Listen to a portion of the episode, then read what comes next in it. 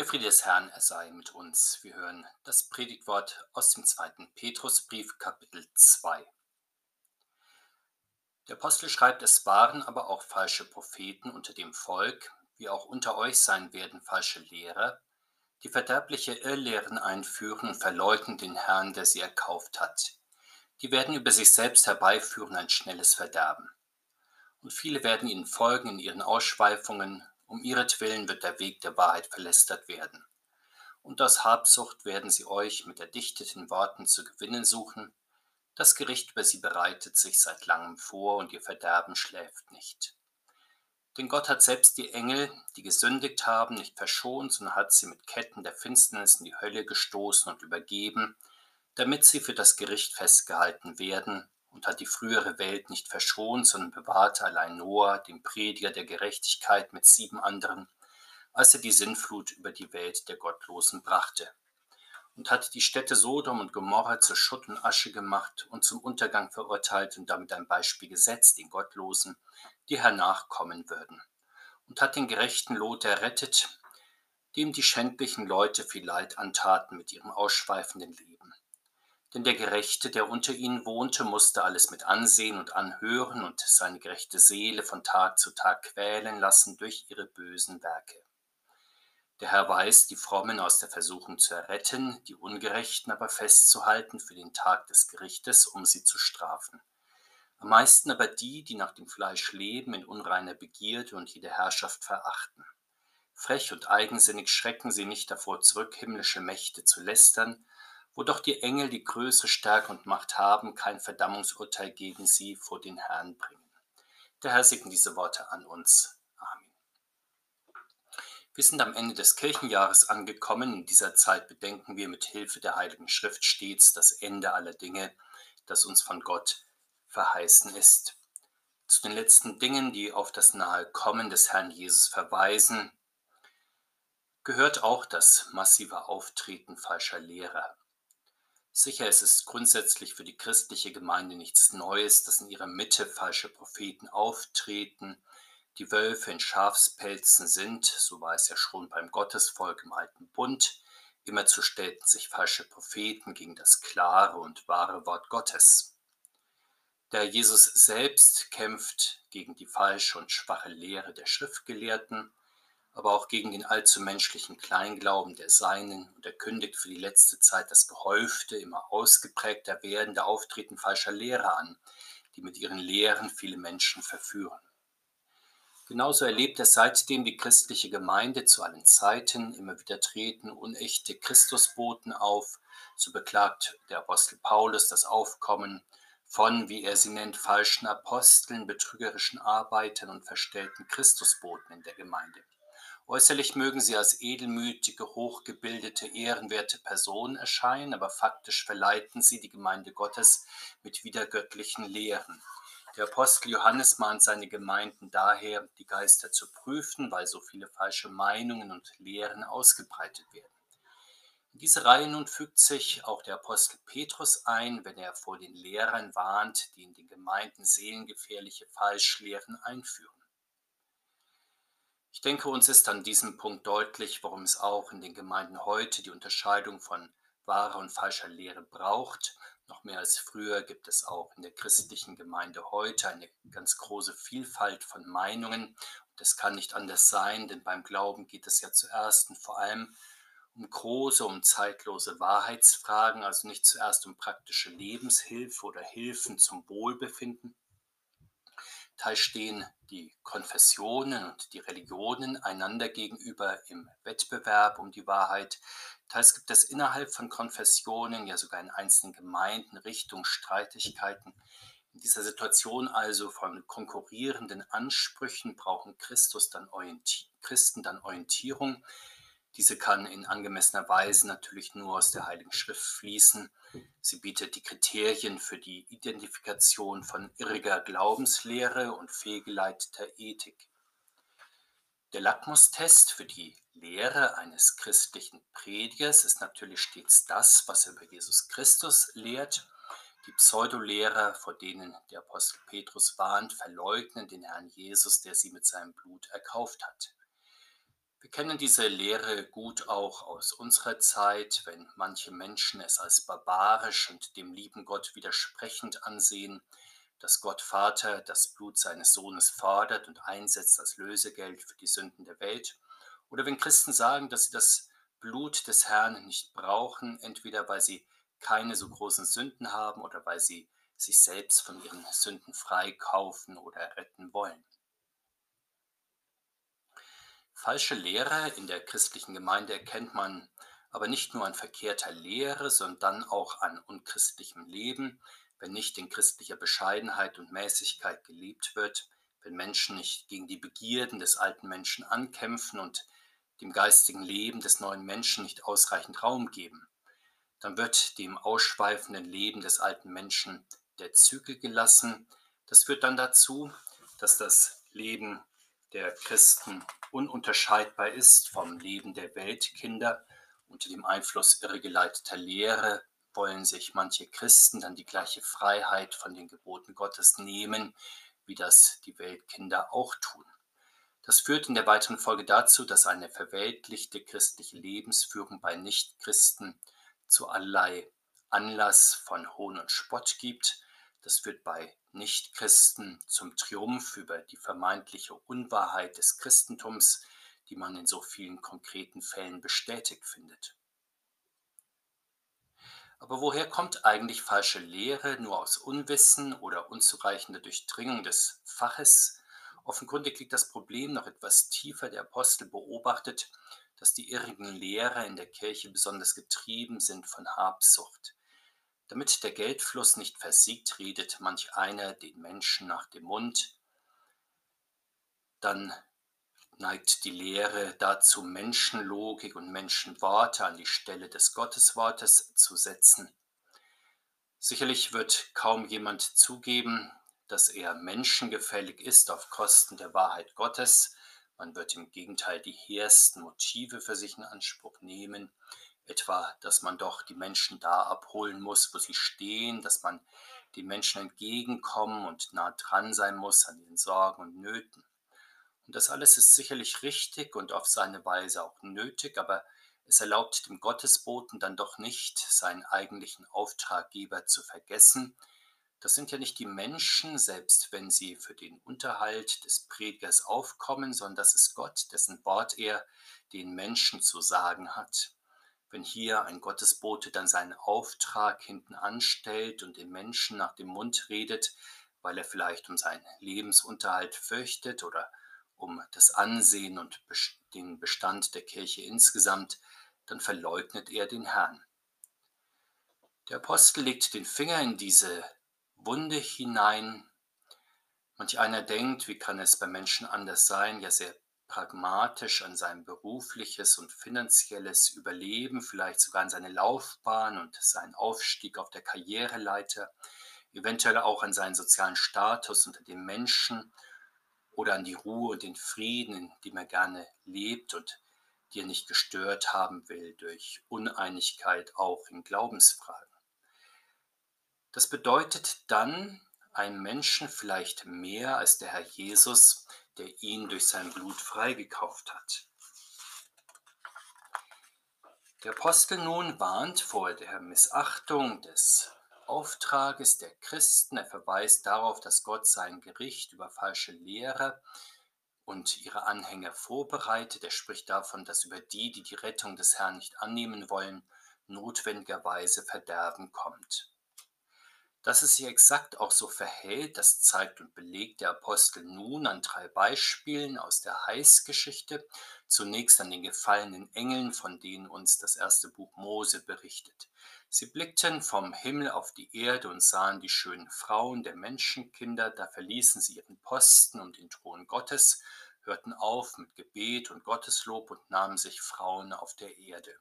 Offenbar, um nun nur noch ein ganz irdisches Leben zu führen. Der Apostel sagt, diese gefallenen Engel wurden von Gott nicht verschont. Gott band sie mit Ketten der Finsternis und stieß sie in die Hölle. Dort werden sie festgehalten bis zum letzten Gericht. Das zweite Beispiel für lange Hand vorbereitetes Gericht Gottes, das dann mitten in der Zeit mit Wucht über die Menschen kommt, ist die Sintflut. Gott sah, dass die Bosheit der Menschen auf der alten Erde überhand genommen hatte, als Noah dann mitten auf dem Land nach Gottes Auftrag die Arche baute, war das ein abermaliger und nun letzter Ruf zur Umkehr. Das deutet der Apostel damit an, dass er Noah einen Prediger der Gerechtigkeit nennt. Wir können ja davon ausgehen, dass Noah nicht stumm die Arche gebaut hat, sondern auch dann noch seine Mitbürger zur Besinnung auf Gott und seine Gebote gerufen hat. So wäre grundsätzlich noch die Möglichkeit gewesen, durch Buße dem nahen Gottesgericht zu entfliehen. Doch das unterblieb in den meisten Fällen, deshalb wurden nur acht Personen in der Arche gerettet, während Gott die Sinnflut über die brachte, die dem Wort Gottes nicht glaubten. Sehen wir auf das dritte Beispiel für lange Hand vorbereitetes Gericht Gottes, das mitten in der Zeit mit heftigen Folgen dann eintritt. Das ist der Untergang Sodoms und Gomorras im Feuerregen. Der Apostel stellt fest, dass Gott diese Städte nicht allein aufgrund der Sünden der dortigen Menschen zu Schutt und Asche gemacht hat, er wollte damit auch das warnende Beispiel effektiven Gerichtes statuieren, eines zielgenauen Gerichtes mitten in der Zeit. Aber zum effektiven Gericht Gottes tritt Gott sei Dank die Rettung hinzu. Lot wird von Gott in sehr persönlicher Weise geholfen. Der Apostel beschreibt sehr einfühlsam das persönliche Leid, das die verdorbenen Menschen Sodoms mit ihrem ausschweifenden Leben über Lot brachten. Die gerechtfertigte Seele des Lot wurde täglich durch die bösen Worte und die bösen Werke der Bürger der Stadt regelrecht gequält. Er musste ihr ihre Boshaftigkeit ansehen und auch mit anhören. Eine empfindsame Seele, die heute unter der Gottlosigkeit und Lasterhaftigkeit der Mitmenschen leidet, würde vermutlich von verschiedener Seite gesagt werden, was kümmerst du dich eigentlich um andere Leute Angelegenheiten? Das geht dich doch gar nichts an. Schau weg über das, was die anderen tun, überhöre einfach, was sie sagen. Doch Christen können sich ja nicht einfach auf das Nichts hören, Nichts sehen, Nichts sagen verlegen. Sie erheben gegen offenkundiges Fehlverhalten aber nicht vor allem deshalb Einspruch, weil dadurch ein anderer oder gar das Gemeinwesen gestört wird, Christen leiden, wenn sie sehen, wie ihre Mitmenschen durch Missachtung des Gotteswortes in ihr persönliches Verderben rennen, denn sie wissen ja, dass die Verächter sich damit das Gericht Gottes zuziehen. Auch Gott selbst sorgt sich um den seelischen Zustand der Sein, deshalb straft er die Übeltäter und erlöst die Sein. Das mögen wir persönlich auf uns beziehen. Wir sollen wissen, dass die seelische Gesundheit der Sein Gott ein großes Anliegen ist, sodass in den Familien, in den Betrieben und Gemeinden nicht die harten Herzen die Standards setzen, sondern Gott selbst durch sein Wort und durch sein Wirken. Aber was bedeutet das nun für die Gegenwart, in der Christen sich immer wieder in schwierigen Situationen der Versuchung wiederfinden und sehr weltlich eingestellten Menschen gegenüberstehen, die sich vor Gott und seinem Gericht nicht wirklich fürchten, weil sie im Hier und Jetzt erfolgreich sein wollen und das vielleicht auch sind? Der Apostel tröstet die Gemeinde damit, dass der Herr die Frommen in solchen Lagen aus der Versuchung zu erretten weiß. Der Herr Jesus selbst zeigt, wie massive Versuchung durch das Wort Gottes abgewehrt werden kann. Deshalb betet die christliche Gemeinde auch unaufhörlich und führe uns nicht in Versuchung zweite Trost betrifft Gottes Umgang mit den Ungerechten. Gottes Gerichte über sie liegen ja keineswegs immer ganz klar auf der Hand. Selten folgt die Strafe Gottes gleich auf dem Fuß.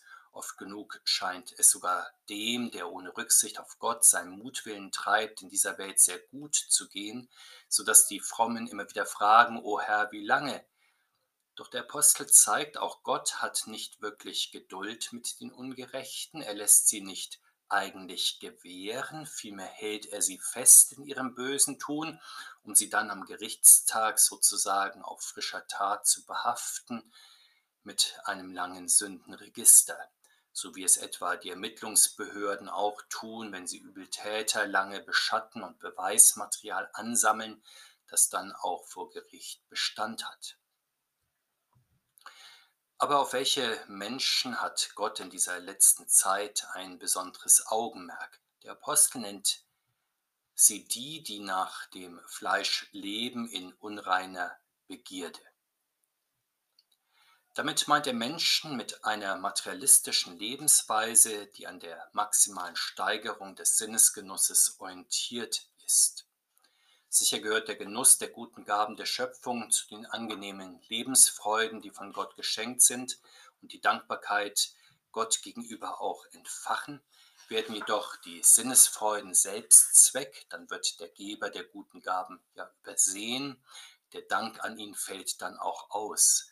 In diesem Fall bleibt der Genuss ohne höheren Sinn, er unterliegt damit der Vergänglichkeit. Und damit sind wir bei der Erinnerung daran, dass Christen doch seit der Taufe nicht mehr sich selbst gehören, sondern dem Leib Christi und daher nicht nach dem Fleisch, sondern nach dem Geist leben sollen. Christen existieren ja unter dem Haupt Jesus Christus, daher sollen sie sich mehr und mehr in seinen Dienst hineinstellen. Das allerdings wird nicht geschehen, wenn Christen den sinnlichen Genuss an die erste Stelle setzen. In diesem Fall werden sie vermutlich dahin kommen, dass sie die Herrschaft von Jesus Christus über ihr Leben und über das Leben der Kirche ablehnen, etwa mit dem Argument, dass doch jeder Christ in eigener Verantwortung sein Leben gestalten soll. Ja, dass die christliche Freiheit doch den vollmächtigen Umgang mit den Dingen der Welt geradezu gebietet. Allerdings, die christliche Freiheit ist ja keine Freiheit von Jesus Christus oder gar gegen ihn, und das neue Leben aus ihm, sondern die christliche Freiheit ist Freiheit für Jesus Christus und das Leben mit ihm. Der Apostel zeigt, wie die Ablehnung der Herrschaft von Jesus Christus im Leben der Christen dann weitere Kreise zieht. Christus ist ja das Haupt über alle Mächte, Reiche und Gewalten dieser Welt. Wird er nun abgelehnt, so folgt geradezu zwangsläufig die Infragestellung auch aller ihm unterstehenden Mächte. Das erkennt der Apostel an den gegnerischen Lehren in seinen Gemeinden. Sie bestreiten in eigensinniger Loslösung vom Zeugnis der Heiligen Schrift etwa die himmlischen Mächte. Man mag hier etwa an die Bestreitung von Teufel, Engeln und Dämonen denken. Diese Bestreitung kommt nicht erst in der modernen Welt vor, sondern war offenbar schon in den aufgeklärten Kreisen der apostolischen Zeit üblich. Wir kennen das heute zum Beispiel in der Weise, dass immer wieder die finsteren Himmelsmächte dem Reich der Fantasie oder des Märchens oder gar des Kinderschrecks zugewiesen werden. Personen, die wie Martin Luther oder Theologen auch der Gegenwart die vielgestaltigen Erscheinungsformen des Bösen bezeugen, werden dann schnell als verhaftet im Volksglauben abgestempelt. Diese Form der Selbstüberhebung über den Glauben der Kirche bezeichnet der Apostel als frech und eigensinnig. Wir würden dazu vielleicht aufrührerisch und revolutionär sagen. Die neuere Geschichte hat ja sehr anschaulich gezeigt, wie aus der Bestreitung der kosmischen Ordnung Gottes vielfach eine Umstülpung der gesellschaftlichen Verhältnisse hervorgegangen ist. Denken wir an die Französische Revolution oder den Kommunismus, den Nationalsozialismus oder auch an radikale Reformbewegungen der Gegenwart.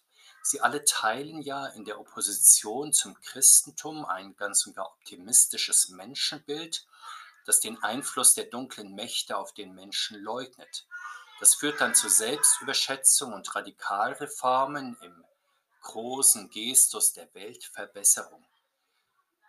Das wiederum untergräbt dann die gesellschaftlichen Institutionen und führt zu gesellschaftlichen Großkrisen. Der Apostel hält diesen negativen Beispielen das positive Beispiel der guten Engel entgegen. Sie unterstellen sich und ihre Macht ganz und gar dem Wort und dem Urteil Gottes. Das beinhaltet auch, dass sie nicht eigenmächtig gegen das Böse vorgehen und Gott in seine Herrschaft hineingreifen, das gilt, obwohl sie doch im Auftrag Gottes in vorderster Front stehen im Kampf gegen den Widersacher und seine Truppen. Dennoch erheben sie sich nicht über den Teufel oder die Dämonen und die bösen Geister oder maßen sich gar weit vor dem finalen Gericht Gottes die Abschaffung des Bösen an. Außerdem hüten die Engel ihre Zunge, um auch mit Worten nicht dem Gericht Gottes vorzugreifen, der Apostel spielt auf das Beispiel des Erzengels an, der zum Teufel sagte, der Herr strafe dich, du Satan. Wir sehen hier, dass die Engel keine eigenmächtigen Verdammungsurteile aussprechen, obwohl sie das Böse sehen und im Kampf mit dem Bösen stehen. Sie verweisen das Böse vielmehr in das Endgericht Gottes hinein. Erst in der allerletzten Zeit wird Gott dann dem Erzengel den Auftrag geben, den Lügenprophet und den Teufel zunächst in den Abgrund hineinzuwerfen und schließlich in die Hölle. Wenn Gott also sein Gericht so lange Hand vorbereitet, sollen die Seien sich wie die Engel in Geduld üben und auf das Kommen des Herrn und die Entfaltung der letzten Dinge warten. Sie tun das im festen Glauben, dass der Herr in der Versuchung errettet, aber die Ungerechten und den Teufel selbst festhält für den Tag seines gerechten Gerichtes. Jesus Christus bewahre uns in dieser letzten Zeit in seinem Frieden, bis er schließlich kommt in Herrlichkeit. Amen.